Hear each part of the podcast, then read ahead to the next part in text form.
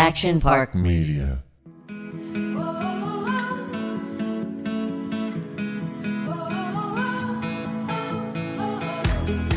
You guys are in for such a treat. I talked to the amazing Liz Letchford. She is a body whisperer. I'll let her explain more. This is Pretty Depressed with Liz. Everyone. Welcome to today's episode. I am joined by the beautiful Liz. Now, if you want someone to follow on the internet, I've spent most of my morning going down a beautiful rabbit hole um, of just really generous content, I think is what I'll say. So many great tips and tricks also a lot of nuggets and i have written so many notes of things i want to uh, chat to you about but first of all i guess i should welcome you welcome liz thank you it's so good to be here uh, the first place i want to start is how emotional health and physical health are connected in your mind then we'll kind of backtrack i think into how you got into this space but that might be a concept that people either don't agree with or don't quite understand so so, emotional and physical health and how they're related? Yeah. Yeah. Well, whenever we have emotions that are not expressed, so say something happened to us when we were young and it got kind of locked and frozen in time, that energy doesn't go away. That emotion doesn't go away and it starts to drive our our physical system as well as our behavior throughout throughout the rest of our life. And so the emotions that are unexpressed cause a uh, an experience in your physical body of basically if you were to give that emotion a voice it would be like please feel me please feel me please feel me. And it can manifest if we don't actually have the ability or the perceptive awareness to understand it's an emotion that needs to be expressed. It's going to express itself in different ways. So that might look like chronic inflammation that might look like disease that might look like cancer um, it might look like a neurological disorder. And so we're just starting to explore where the mind and body are connected and the importance of emotions and how they actually affect your uh, brain body connection, your fascia, and then the way your body moves and responds and receives information. That was such an elegant, elegant way of uh, eloquent, eloquent, and elegant way of describing that. Uh, I guess, and you can go into this as much or as little. In my research, you said you had an experience when you were younger. And so, like in your adult life, is that correct? You kind of started doing this work. Is that fair? Oh, yeah. Uh, when I was young, I, I was so curious about bodies and people and spaces. I was a very introverted child. I read a lot of books. I was very curious about how the body works. Uh, when I was six months old, I had a very, very now that I'm a, an adult looking back at my like little baby behavior, I'm like, oh, I had a very, very sensitive nervous system. So whenever I would get upset or feel an overwhelming emotion, I would hold my breath, turn blue, and pass out. So my emotional system had a direct effect on my ability to breathe and my central nervous system and my my sympathetic nervous system. And uh, so my parents had my parents were young. They had me when they were 21, and so they had no idea what to do with a kid who was turning blue and passing out, as you can imagine. So they took me to the doctors, and they decided to test for meningitis, which is a spinal tap. So at six months old, I was forced into a position. My parents were not in the room. I had my you know, closed tube opened for the first time. And my nervous system remembered that all the way until I was 34 years old when I excavated this somatic memory in a somatic therapy session. I was working with someone who was trained in internal family systems. And I started kicking and screaming. And I was like, what? I don't remember anything happening like this. What's going on? Can I, can I pause you just because yeah. if, in case people aren't aware, could you just elaborate slightly on what that kind of therapy is? Um, a lot of our yeah. audience from New Zealand, and so talk therapy is new there. So we're a bit oh, wow but just to kind of yes. maybe elaborate on what that might be because i can feel ears probably pricking up yeah yeah so this particular particular methodology is going into a, a body sensation and and then re- allowing the body to remember uh, what happened without creating a narrative around it. So I had no story. My body just wanted to kick. I wanted to scream, get off. And I immediately after had more sensation in my legs, more energy flowing through my spine. And uh, three days later, my uh, extrasensory perception came online, which is what we call proprioceptive awareness. So I had more awareness of my body in space. Basically, my right brain was waking up. Uh, that was previously blocked by this trauma. So I had no memory of this. I ended up calling my mom after the session, being like, "Hey, uh, am I making this up, or did something happen when I was a baby?" And she told me the story of the spinal tap. I had no idea. And so that just got me real curious as someone who has a PhD in biomechanics and physiology ah. and kinesiology. I studied for 10 years and worked one on one with people and worked with sports teams all the way from high school to professional and worked so often to be like, okay, what's causing injuries? How can we prevent injuries? How do we treat injuries the best? What happens to the psyche as we're going through an injury? Um, and uh, and I was just like, oh well, this is not something that I learned in school. so I just went down this personal investigation. Um, so that so that that discovery really uh, took me down a two year journey of healing my body, getting my proprioceptive awareness, my body's awareness of itself back online. And then, uh, because of my knowledge, my left brain knowledge, my logical knowledge that I learned from school, paired with now this very personal, um, high level of somatic awareness, which you think about like baby Liz before, who was so overwhelmed by emotions. I worked through that. I became that sensitive again. That was cut off as soon as I had the spinal tap. So all of that came back online. So you can imagine, I was a very sensitive person. Every um, every emotion, I felt it all the way through, and it it, it caused movement in my body. And uh, it, it took me two years to get to a place where I could go out in public without being overwhelmed, where I didn't have to be so precious with my sensitivity, my ability to be affected by my environment. And so now I teach people from having been in the chaos of that experience and worked my way out.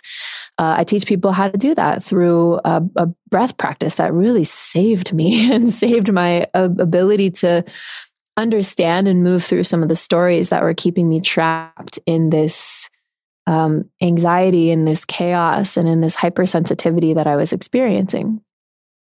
Um, would it be correct, and maybe um, you can speak to your experience, but was there a lot of information around what you were going through? Were you kind of like pioneering it for yourself? Oh boy, that's such a good question. So, uh, I I didn't grow up with any embodied spiritual practices. So what I mean by that is I grew up Catholic and so we just sort of like did what we were told and you know went through all of the uh, different initiations. I ended up stopping and moving to more of a, a non-denominational church um, and so but still there was nothing that was like hey this is how you uh, experience worship or devotion or celebration or ecstasy in your body it's like don't feel your body just trust us and do these things mm-hmm. and there are other spiritual religious practices or um, uh, cultures that have more somatic practices that can explain what happens when a body starts to increase its conscious awareness. So, for example, um, Hindu or Buddhism have mystical traditions that are very embodied, or Tantra has has practices. I never really felt it was like, okay, well, I guess what's happening to me is accidentally a Kundalini awakening. Like, I, don't, I don't, but I don't know what this is. So, uh, what is ha- like, I'm not making it up because I don't know what it is. And I, I've never seen this before. And so I was in this very strange place of like, I don't want to appropriate someone else's culture, but it is very real what I'm going through. And so I got to watch myself hilariously tether this very personal and universal human experience of the body and the brain communicating more effectively with each with itself as something that has been observed in many traditions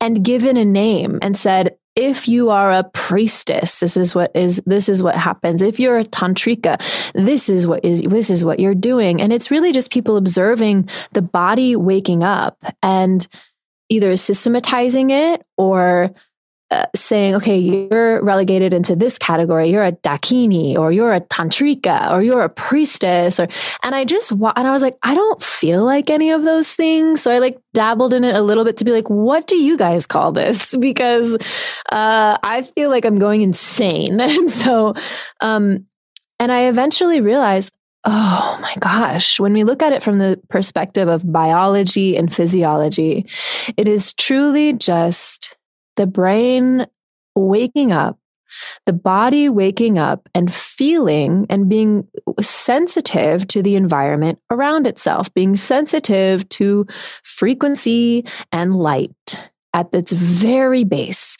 And we live in a society that like that's quote unquote woo woo or that's crazy or it's a, a psychosomatic experience and i can tell you it's it is and it isn't. And so there's this duality that we're living in of like, if it's if it's not in my head, then it's real. It's like, no, no, no.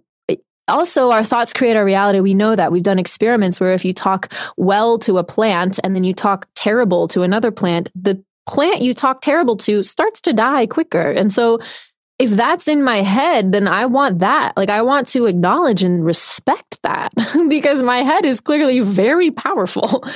And so we have this duality of existence of, I am either powerful or not, or I'm either crazy or I'm not, or or you know I'm I'm making it up or I'm not, and it's it's both, and that's sometimes a really there's a lot of cognitive dissonance there. That's a really difficult concept to move through. Mm-hmm. I moved through it.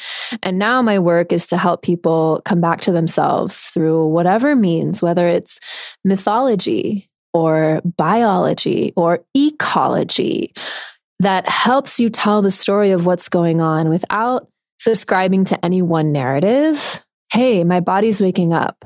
I'm experiencing this fear. My body's shaking on its own. I'm really, I'm really scared about what my mind is thinking. And I take people from this fear state of what's going on, very real situation in their mental process, their physical process, and move them through whatever means necessary into a place where they're liberated from that belief, from that experience, and they can actually work with it. So I work a lot in it with people's fears and help really paint a picture for them of, hey, are you making this up? Like, who told you this story? Is this your, are these your words? what, where did this story come from? Is this a, a 5,000 year old mystic tradition that you're regurgitating? Like, I honor teachers and I honor lineage, and they didn't have VR or. McDonald's or Teslas. And so we need a new mythology in order to explain the things that are happening in our society today. We're different than we were 5,000 years ago, for sure. Thank goodness. Is there, and um, I may be way off track here, but I'm just trying to like reach my mind with things that I may have read in this sphere. I, I believe it was a Louise Hay book and it was like heal your mind heal your body. And there was a um, kind of glossary in there of if you're experiencing chronic pain in certain areas it paired it with sort of a mantra because there was some correlation with um, uh, weight and shoulders or neck pain around like um, and and uh, issues with a parent or a father. Like there were sort of different things. Do you um subscribe to that in terms of if we're looking at people's say that coming to you with a pain or a chronic pain or an ankle or something do you subscribe to like that has a direct um that you would perhaps know what that might be related to in terms of trauma or is it more of mm. a does that make sense it does yeah i i you're asking if someone's like, "Hey, I have shoulder pain." I'm like, "Oh, it's your mom." you know. It, yeah, I'm just wondering if, like, um, you know, for example, if for you like you uh you were having different symptoms and then they're like oh it was a childhood trauma yeah mm-hmm. i just mm-hmm. wondered if, if you subscribe to the idea that certain traumas will manifest in uh, common places for people absolutely so i see patterns and as a scientist, one thing that I realize about observing patterns and trends is it's not a catch all for everyone's experience.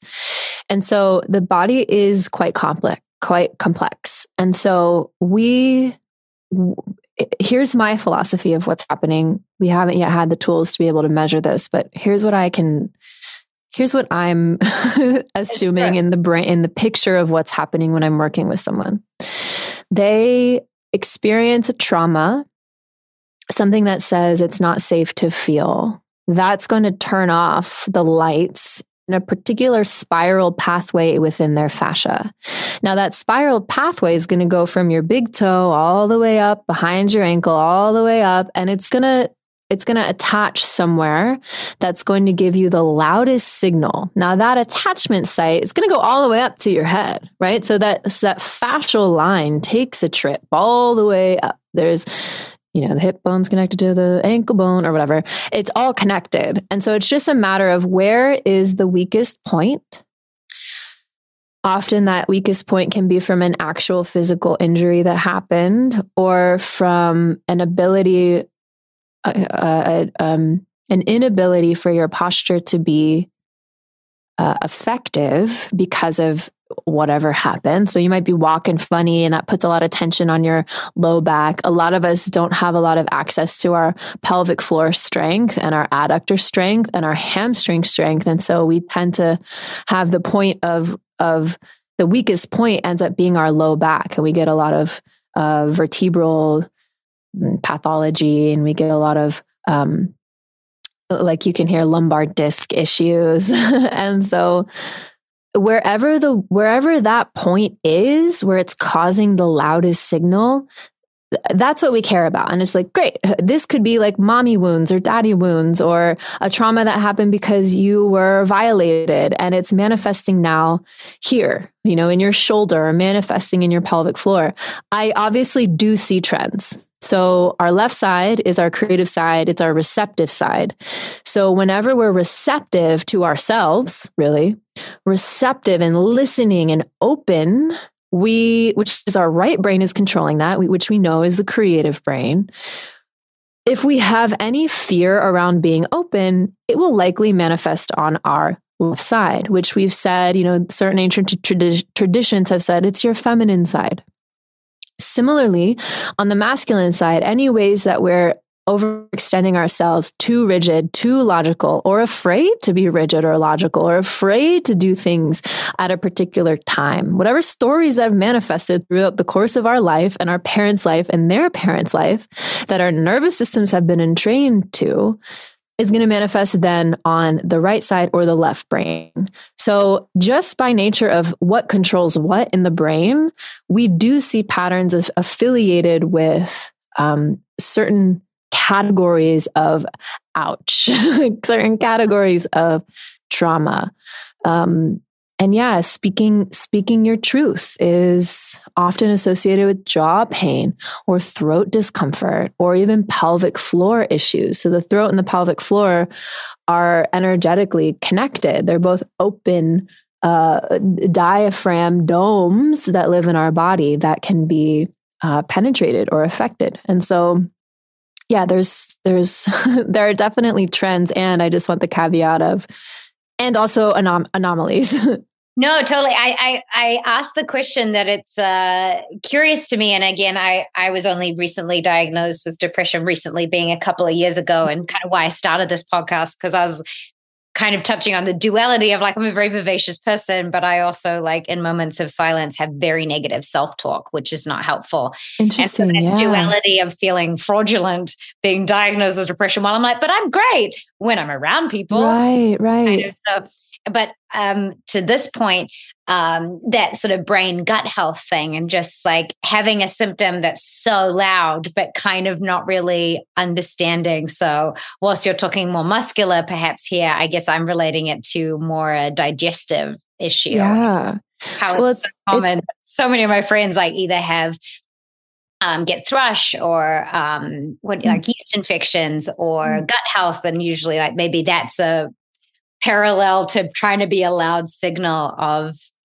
depression of emotion. Yeah. Well it's it's usually a boundary issue of um i mean this is uh, this yeah. is please my own world and my own interpretation but what i've noticed trending is any sort of overgrowth is typically associated with an emotional or historical boundary issue that your little girl or little boy inside is trying to say like either i feel safer when i let too many things in or or i don't want to let anybody in so so uh, when I work with people, I work on both ends of that spectrum. And even depression is usually your soul, if you want to believe in the concept of a soul. So your your highest expression of joy and and beingness and presence isn't being isn't being expressed and so it's it's like i i have these negative thoughts and society has told me it's not safe or right or accessible acceptable to express these negative thoughts but that's anything but the truth and so in mm-hmm. body church which is the place that i've created in order to m- move through this there's curriculum and classes and somatic movement and, and weekly classes that i do that i lead and other people lead um, i leave space to actually express and discharge these negative thoughts. So oftentimes they're playing on repeat, repeat, repeat and taking over your life and taking you down and and because they just want to be expressed and we're so afraid as a society to actually say I want to kill myself and you're like oh gosh. And then you go into the storyline of why and it makes so much sense. So I deal with people who are suicidal and depressed quite often and I give them permission to slowly at the pace of their nervous system start to unveil okay, which part of you wants to die? Which part of you wants to die? There's actually a lot of wisdom in that. Yeah. Let's let's put that part of you, just one tiny little part of the multi-spectrum, multi-character person that you are. This part of you is ready to go into a chrysalis, turn into goo and reemerge as an elevated expression of itself that now has wings and looks like a butterfly. So there is actually so much wisdom in death. And as a society, we don't allow ourselves to be in tune with the seasons. Like, look at the trees every winter, their leaves die. And they fertilize the ground so that the roses so that the trees so that the people you know everything the plants around it can be nourished by its death. We have that too.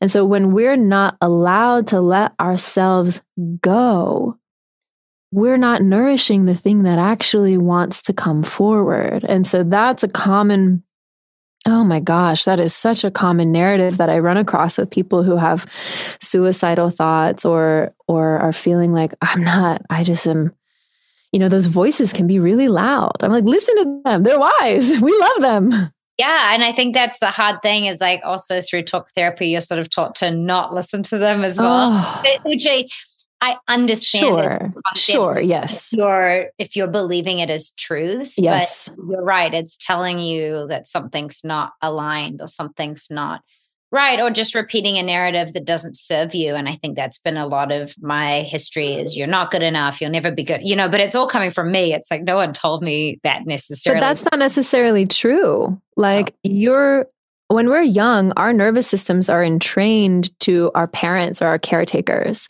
And you can kind of look back and be like, oh, who actually taught me that I'm not good enough? Whose voice is this? Oh my gosh, it's my mom's. And whose voice is that? Oh my gosh, it's her dad's. And whose voice is that? Oh my gosh, it's society's.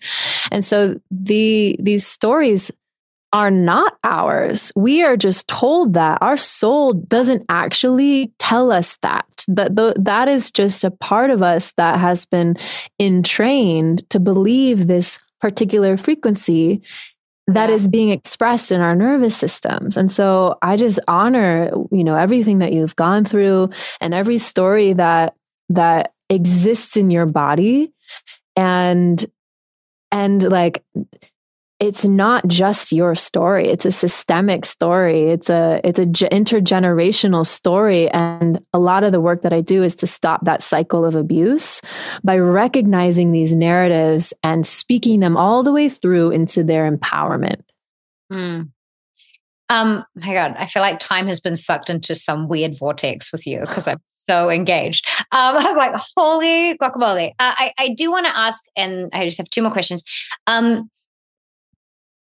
for for people who might be sitting on uh, one side of the fence here and being like, I have versions of chronic pain. You know what I don't deal with will deal with me. Maybe it comes up when I'm drinking, or there's some pain or trauma. Like there's can be a lot of hesitation for people to dive into the work, especially if they don't know where it's coming from. I just wondered if you had something sort of encouraging to say as someone who has done that work. I, I, just I know so many people who sit on the other side of it and don't have the time, don't have the energy, don't have the finances, which is all excuses, but don't you know are hesitant to to go into this space yeah. about what you might say on the other side of it, being like, "Come over." Oh my gosh, it's a very real, hard thing that requires the privilege of time and an ability to go into a cocoon and yeah. turn to goo. Like I realized that I was given the privilege of as soon as this body awareness started waking up, I got laid off from my job. And I was like, well, that's divine timing. And so I was given, you know, minimum six months of, wow, I'm getting paid to exist. I'm going to go so deep into this experience. So I realized it's it's a very real thing that people don't get the privilege of that. And so for those who are feeling so stuck and trapped in this reality, recognizing that you can make really small shifts without the narrative. And so your breath and the tension in your body are the simplest place to start. So I teach a practice called spirokinetics at Body Church. Um, I invite you to please come to Body Church and learn the practice. You can do it in one minute. You can do it all day long if you'd like. It's something that I do as soon as I wake up and whenever I'm feeling stressed or whenever I'm unsure of something. And it's as simple as as moving your body and breathing. And your nervous system has all of the answers that you need. Your nervous system has all of the answers that you need. So prioritizing how is my breath? Is there tension in my breath right now? Um, where am I feeling pain in my body? And I understand there is a very real experience of it's not safe to feel in my body. And so, not pushing for anything, being very present and meeting your system and your body where it is. Uh, mm. It is the very, the most important thing. And that's still to this day, after two years of doing this personally, every day, devoted to this my devotion is not to healing my body. My devotion is to showing up in presence to ask my body, what do you need me to know today? And it's always different and it's always a surprise. And so for if you're interested in going this journey, maybe take a look at your movement modalities, your routines and seeing where am I being rigid and not allowing the wisdom and the cyclical nature of my body to actually have a safe space to be, have a space to to to speak.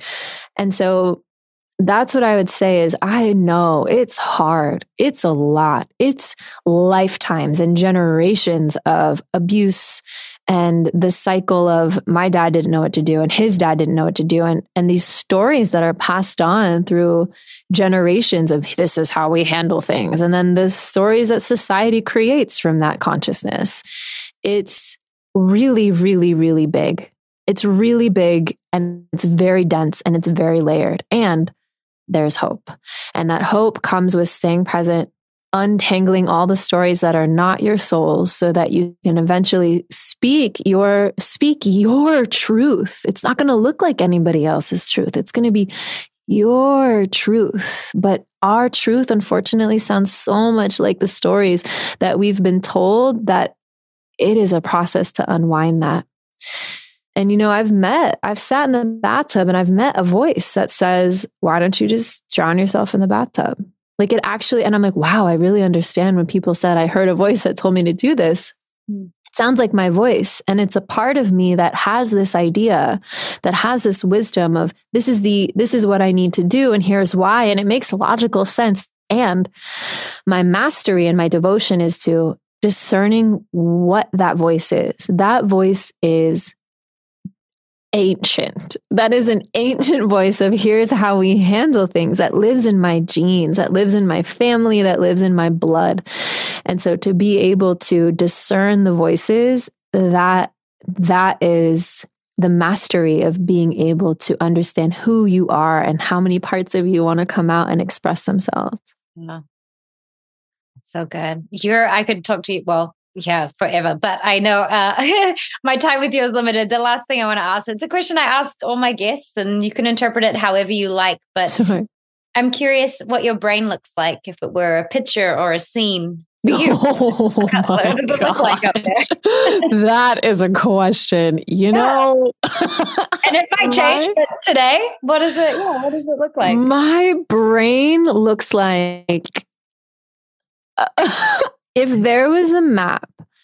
Okay, imagine the globe, the Earth. Okay, yep. and every single energy that exists on the earth is then personified in a picture. So you've got like peacocks and and like underworld creatures and like people of all colors and nations and like literally this whole the whole world that is what my brain feels like just everything that sounds i like that I, I, think that's good. I, and so you're zoomed out from it, like you can see the whole thing. Yeah, and it's just like you spin it and you just see everything. It's just like, whoa, what's that? And where can we go? And like, look at that tree and that plant and that like oh. dark energy and and and that snake and that like color and just just everything. that's a beautiful curiosity. I like that that's a cool way to look at the world. What a great brain you have. I love you know, it's kind of crazy in here, but it it's been very helpful in understanding very diverse, very fringe uh other people's very fringe brains. I'm like, I got you. I understand. I get it. I've been there in my, and at least in my imagination, I understand. That's beautiful. Um, if people want to find you, they want to learn more about the Body Church, where can they go? Yeah, please. I would love for you to uh, come learn the Spirokinetics breath practice. It's so impactful. You can find out more information at bodychurch.com, uh, where you can join the membership or join just a one off class or enjoy a, a, course that, that I'm teaching. Uh, or if you want to get in touch with me personally, you can find out more information at lizletchford.com or on social media at Liz Letchford. Awesome. Thank you so much for taking time with me today. I'm really grateful. This is a great way to start my day, too. yeah, thank you so much. This is a really fun conversation.